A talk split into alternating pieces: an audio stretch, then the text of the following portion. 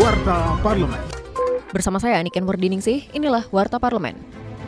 Ketua DPR RI Puan Maharani memastikan seluruh hak bagi tenaga kesehatan tidak akan hilang dalam Undang-Undang Kesehatan yang telah disahkan DPR. Justru hak-hak bagi nakes akan ditingkatkan dalam hal kesejahteraan demi kelangsungan hidup yang lebih baik. Undang-Undang Kesehatan juga memperhatikan perlindungan hukum bagi pelaku pelayanan kesehatan. Menurut Puan, hal itu didasari banyaknya tindakan hukum yang diterima oleh nakes, namun tidak ada payung hukum yang melindunginya. Warta Parlemen.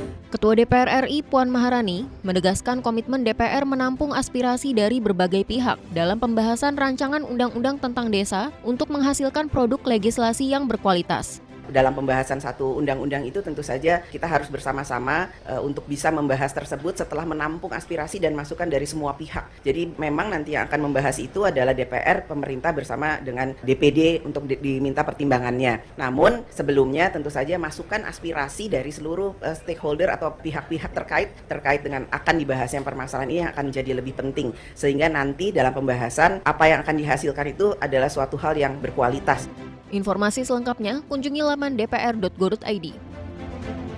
Ketua Komisi 1 DPR RI, Mutia Hafid, meminta pemerintah mencari penyelesaian yang komprehensif dalam menghadapi kelompok kriminal bersenjata di Papua. Legislator asal Dapil Sumatera Utara I ini menilai penyelesaian masalah KKB perlu melibatkan masyarakat setempat yang memiliki kearifan lokal. Ia juga mengingatkan pemerintah untuk terus meningkatkan pembangunan di daerah terpencil guna mengurangi ketidakpuasan sosial yang dimanfaatkan oleh KKB dalam melakukan aksi kekerasan.